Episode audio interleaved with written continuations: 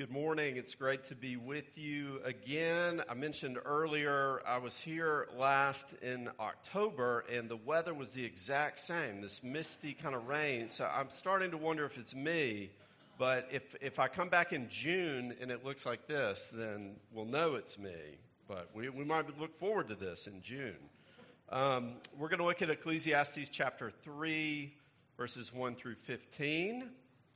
So please stand if you're able, and we will hear God's word from Ecclesiastes three, verses one through fifteen.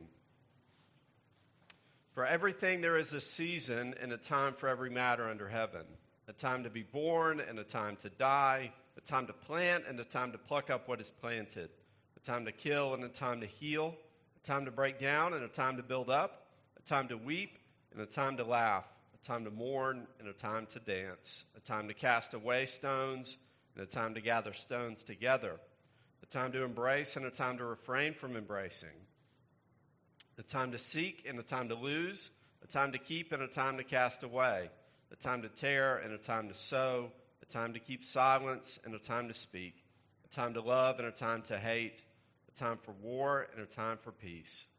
What gain has the worker from his toil? I have seen the business that God has given to the children of man to be busy with. He has made everything beautiful in its time. Also, he has put eternity into man's heart, yet so that he cannot find out what God has done from the beginning to the end. I perceived that there is nothing better for them than to be joyful and to do good as long as they live. Also, that everyone should eat and drink and take pleasure in all his toil. This is God's gift to man. I perceived that whatever God does endures forever. Nothing can be added to it, nor anything taken from it. God has done it so that people fear for, uh, before him. That which is already has been, that which is to be already has been, and God seeks what has been driven away. Grass withers and the flowers fall, but the word of the Lord stands forever. Let me pray for us. Father, we thank you for your word. We know that it always accomplishes your purposes. We pray that that will be true this morning in our hearts. We pray that you would teach us from your word by your spirit. We pray all this in the name of Jesus. Amen. You can be seated.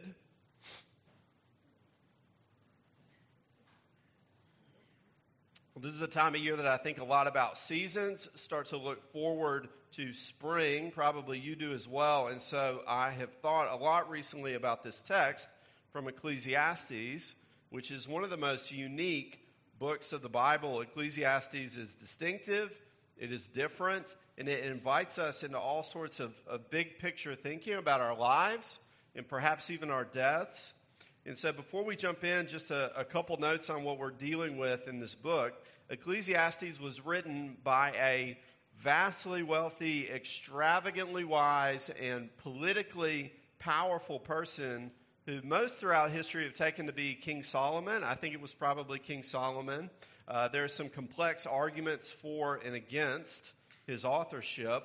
Uh, the writer, though, self-identifies by this particular Hebrew word, uh, Kohelet, which means something like the, the preacher or convener or perhaps philosopher or teacher, professor. That's what Kohelet means. And um, if you read Ecclesiastes, Kohelet comes across sort of spiritually disheveled, okay? Um, maybe a little bit cynical, kind of wild and dangerous, like, like a, a dog that was house-trained at some point but has been uh, running wild for a while. And because of that, uh, Ecclesiastes uh, sounds a little bit different than a lot of the rest of the Bible. And uh, one feature of it, we'll notice today, is um, it is a book of intense, sometimes overwhelming realism. It assumes suffering. It assumes a very deep sort of existential disillusionment that even God's people struggle with, and it assumes death. It is very gritty in that way. And so more than any other book of the Bible, Ecclesiastes speaks to some of the just bewildering cycles in our lives of, of joy and pain and pleasure and sorrow. And so that is especially what we'll discuss this morning, the, the seasons of life. And so J I. Packer put it this way. This was actually his, his favorite book of the Bible. Um, he says that Ecclesiastes teaches us that this world's course is enigmatic, that much of what happens is quite inexplicable to us, and that most occurrences under the sun bear no outward sign of a rational, moral God ordering them at all. Well, that is some, some truth serum there. And so the, the author, the preacher, in other words, is, is asking us to wrestle with some of the unavoidable and unpleasant aspects of our lives. And he's saying in, in this life, under the sun, um, meaning uh, in this world, he, he uses this phrase often, under the sun, that there is a time for everything, a time for everything. And so what does that mean for us? Well, uh, we're going to unpack it in three sections. Uh, I'm calling the first season of seasons, that's one through eight, and then eat, drink, and be merry, that's nine through thirteen, and then forever, ever, it's fourteen and fifteen. So uh, let's look at the first of these. The, the preacher begins with essentially a poem. Uh, this is a, a famous part of the Bible. You may have heard it before. For everything there is a season and a time for every matter under heaven. And then he kind of ping-pongs between, uh, I, I like how one commentator puts it, disquiets and delights. Okay, so think of it this way. A, a time to be born. It sounds delightful, right? Um, a, a time to die.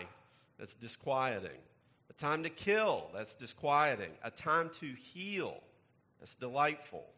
And so he goes on and on, back and forth, uh, surveying really the range of human experience, war and peace, weeping and laughing, love and hate.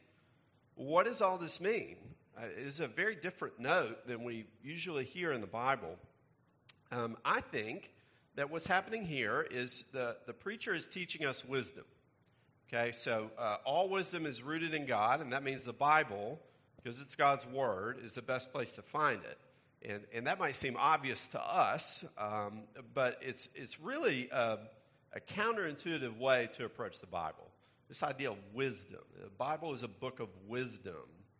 I think um, instead, uh, we generally approach the Bible not as much as a, a book of wisdom, but uh, I think in, in one of at least two other ways, and you can see both of these approaches, actually, if you walk into uh, like a Barnes and Noble, we'll say, uh, into their uh, sort of Bible section. So on the one hand, um, in uh, almost any store um, that carries Bibles, you will find uh, some very serious-looking reference Bibles, okay? Like with a, a lot of stuff in there. We got chapters, verses, indexes, cross-references, study notes, okay? And, and these Bibles encourage us to approach the Scriptures as a, a sort of uh, reference book. Like you can find these ex- exact place where maybe your question is, is answered. It's, it's almost like the, the Bible is a constitution, or a, a spiritual IKEA manual, okay? So these Bibles, in other words, l- make it look like that the Scriptures are a book of answers. But on, on the other hand, we can also see uh, in a bookstore, this is a newer development, but uh, you will now find Bibles that swing the other way, and they are more colorful.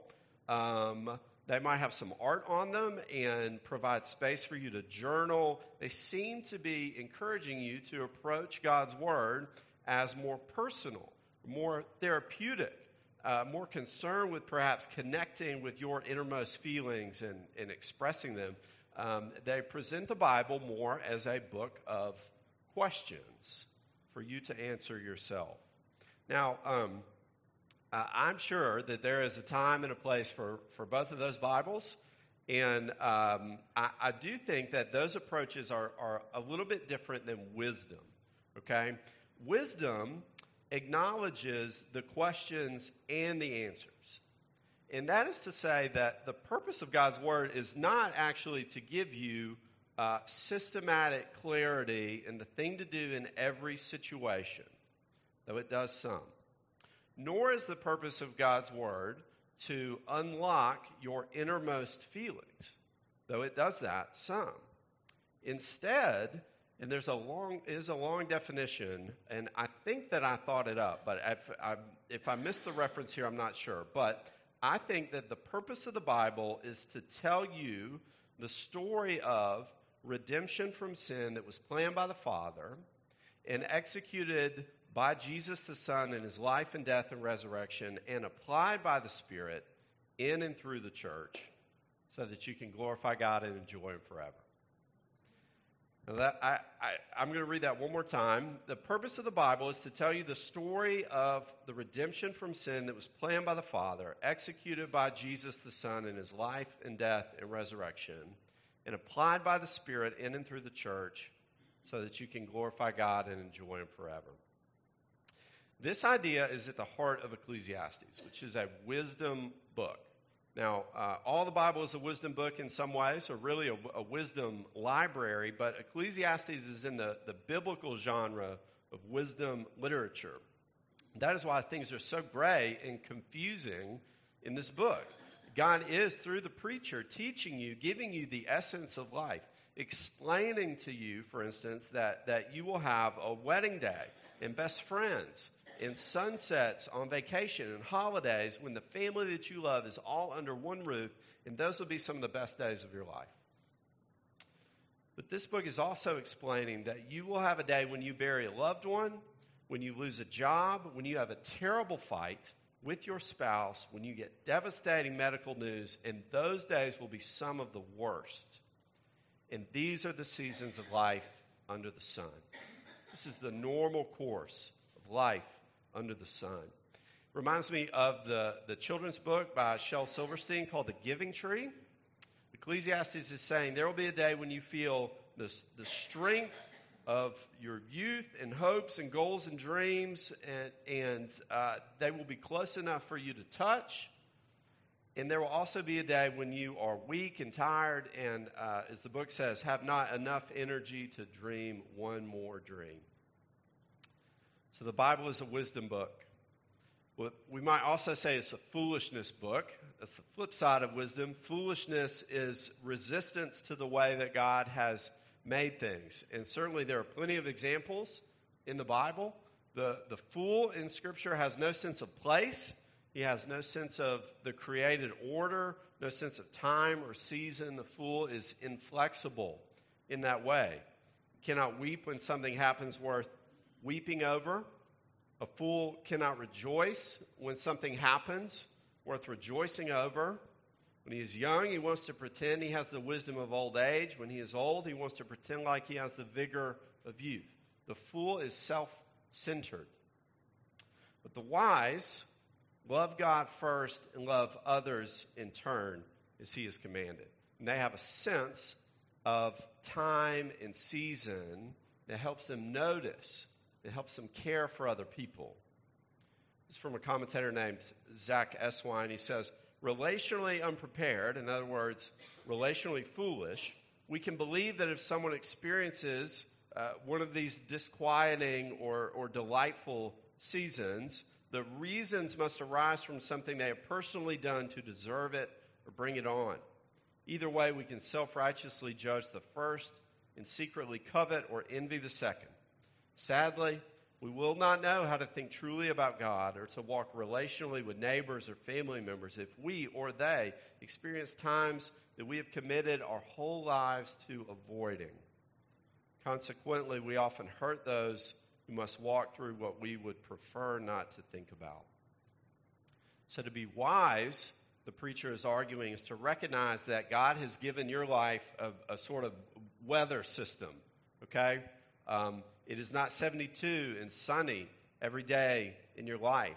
There is spring and summer in your life, fall and winter, and likewise, every part of Scripture is not law to brood over, nor is every part of Scripture Uh, a sort of personal devotional to journal over, and that's actually okay. The diversity of God's Word matches the diversity of our lives, and it is a feature and not a bug. Well, how do we know? Because God tells us in our second section here, it says verses nine through thirteen, eat, drink, and be merry. Verse nine, what gain has the worker from his toil?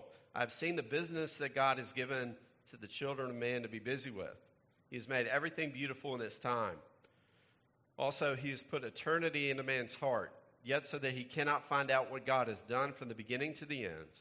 I perceived that there is nothing better for them than to be joyful and to do good as long as they live, and that everyone should eat and drink and take pleasure in all his toil. This is God's gift to man. So look at uh, verse eleven. How do we know that it's God's will for all of us to experience seasons in life? It's because he has made everything beautiful in its time. It's a profound statement of providence. For the delights, that is easy to see. Of course, it's beautiful when a baby is born, or when we dance and, and celebrate at a wedding, or when we embrace a friend. But uh, how can we find beauty in war and death and loss? We'll come back to that question in a moment. But uh, again, in verses twelve and thirteen, the preacher returns to the dignity of, of simple pleasures. Everyone, verse thirteen, should eat and drink and take pleasure in all his toil. This is God's gift to man. This is an important point that the preacher is making here. He's saying that the, the battleground for your heart is, is what you find pleasure in. Okay? It's, it's what you delight in. One of the great Christian classics, C S Lewis's Screwtape Letters. Um, it's a very interesting book. Uh, it's, it's been called The Saga of the Devil's Mind. And it gets at uh, this very thing. Uh, here's what Screwtape in the book tells Wormwood, who is a minor demon, about pleasure. And uh, in Screwtape Letters, everything is reversed. This is demon speaking. So uh, when he says enemy, he's actually talking about God.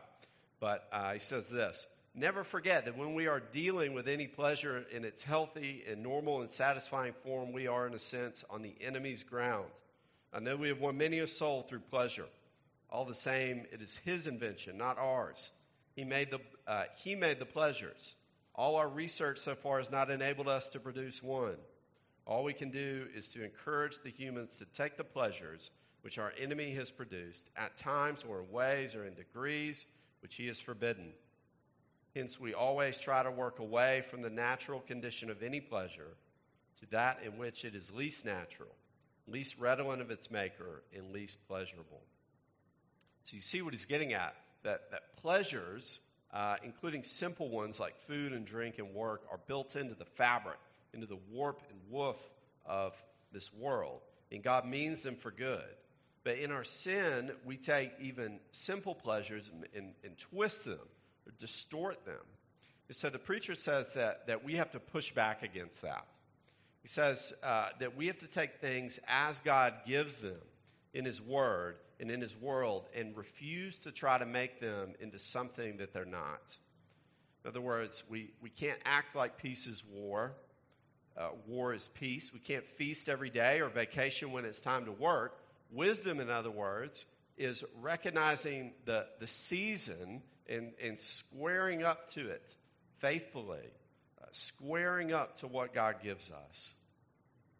And this is a, a profound mystery. The preacher says all these times are rooted in eternity, all these seasons, and that we cannot find out what God is doing. We cannot fathom his providence. He is a creator. We are the creatures. Therefore, we must rest in these, these creaturely things. And he tells us, he calls us to eat, drink, work, laugh, embrace, break down, build up, speak, love, and even hate in all their good time. And so in the mystery of God's providence, even the, the times of disquiet, even the times of pain and confusion and sorrow are somehow a part of this story of redemption from sin that was planned by the Father and executed by the Son and applied by the Spirit. So that with many ugly threads, God weaves something beautiful. That leads us to our last section. Um, I said this a, a minute ago, but again, uh, all of this is rooted in eternity. And so verse fourteen, I perceived that whatever God does endures forever. Nothing can be added to it, nor anything taken from it. God has done it so that people fear before him. That which is already has been. That which is to be already has been. And God seeks what has been driven away. In other words, God's providence and his purposes are fixed. That doesn't mean that uh, all the little things of life and their seasons don't matter. It means the opposite, that, that they fully and ultimately and eternally matter. And the preacher understands this, and he's encouraging you to as well. And so to, to try to bring it all together for you, Ecclesiastes is, is begging you to see your life and the seasons in it, good and bad, sunshine and shadow, is a part of the, the story of redemption. It's saying, in fact, that you must, that you must do this, because without that type of, of vision, without that type of wisdom, that life will appear as chaos, and death will seem overwhelming. Say, um, writer for a sports website I've been keeping up with for a while. He's actually from Dallas. Uh, his name is Jonathan Tjarks, uh, T J A R K S. And he writes about basketball. I'm not even particularly that big of a uh, N B A fan, but I, I knew who he was and had read some of his stuff on a, a secular website. And then very unexpectedly, I found out that, that he um, is a Christian when an interview with him showed up on, on the Gospel Coalition website, if you're familiar with that. And so in that interview, Tjarks says that he grew up completely unchurched. And then eight or nine years ago, he said this. He said, I was at a, this is unbelievable, I was at a New Year's Eve rave rolling on ecstasy. I'm at this concert, I'm out of my mind, and then I see the mask from V for Vendetta on the virtual background. Everyone's dancing, and I'm watching and thinking, oh, they're really worshiping this mask that could be a demon. I just had this sense of, oh my gosh, there are spirits in the world. This is crazy. I freaked out and thought, if there are spirits in the world, then there is probably God. And if there's a God, then I better be on his side, and I better be a Christian. And after that, I called my friend. This is a friend of his who had previously shared the gospel with him. And I trusted Christ, joined the church, and started walking with God from there. That is unbelievable. I mean, that's an incredible, incredible conversion. Someone would be saved at a rave, Um, rolling on ecstasy. Uh, it's like Packer said, this world's course is enigmatic, and much of what happens is completely inexplicable to us. But then the second part of that quote, you'll remember, is this. Packer says, most occurrences under the sun bear no outward sign of a rational moral God ordering them at all. The interview on the Gospel Coalition, I just quoted, was published in June of twenty twenty. And a little over two years later, Jonathan Tjarks died of Ewing sarcoma, which is a rare bone cancer, and uh, he left his wife and two-year-old son behind. Now, how are we to explain that? Why would God uh, miraculously save someone like that um, and then uh, immediately take them home?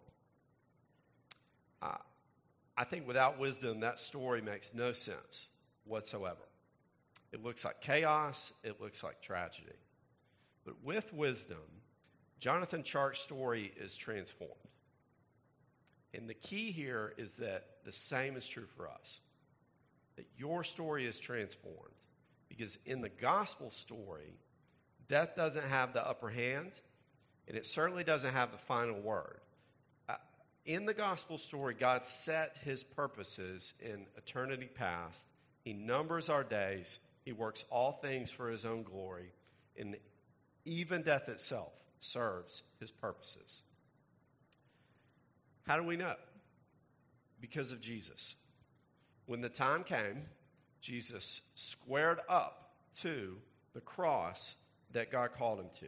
He suffered and died, but God raised him up again in glory. And he will do the same for you in due season. Nothing is unordered. Nothing is chaos. Nothing is tragic at the last day when God sets all of our sufferings and sorrows uh, to rights. Preachers love to end with poems. It's very fitting for Ecclesiastes, which is a poetic book. And so uh, this is from a beautiful hymn by William Cowper called God Moves in a Mysterious Way. and it gets at some of the deep joy and heartache and mystery of the seasons of our lives and how all those things are, are anchored in God's providence, a providence that is far beyond our understanding. And so um, I'm going to read the whole thing. It's, it's that good, and we'll close with this. William Cowper. God moves in a mysterious way his wonders to perform. He plants his footsteps in the sea and rides upon the storm. Deep in unfathomable minds of never-failing skill, he treasures up his bright designs and works his sovereign will. Ye fearful saints, fresh courage take. The clouds ye so much dread are big with mercy and shall break in blessings on your head. Judge not the Lord by feeble sense, but trust him for his grace. Behind a frowning providence, he hides a smiling face. His purposes will ripen fast, unfolding every hour. The bud may have a bitter taste, sweet will be the flower. Blind unbelief is sure to err and scan his work in vain. God is his own interpreter. He will make it plain. Amen. Let me pray for us. Father, we thank you again for your word, uh, even the somewhat difficult and confusing parts of it, and we don't claim to understand everything in Ecclesiastes, and so we pray that uh, you would show us uh, what is true from it, and that you would guide us into your goodness and your gospel um, through Ecclesiastes in particular and what we discussed today, but um, through your word in general, pray that you would draw us deeper and deeper Uh, into your truth and yourself. And we pray all this in Christ's name. Amen.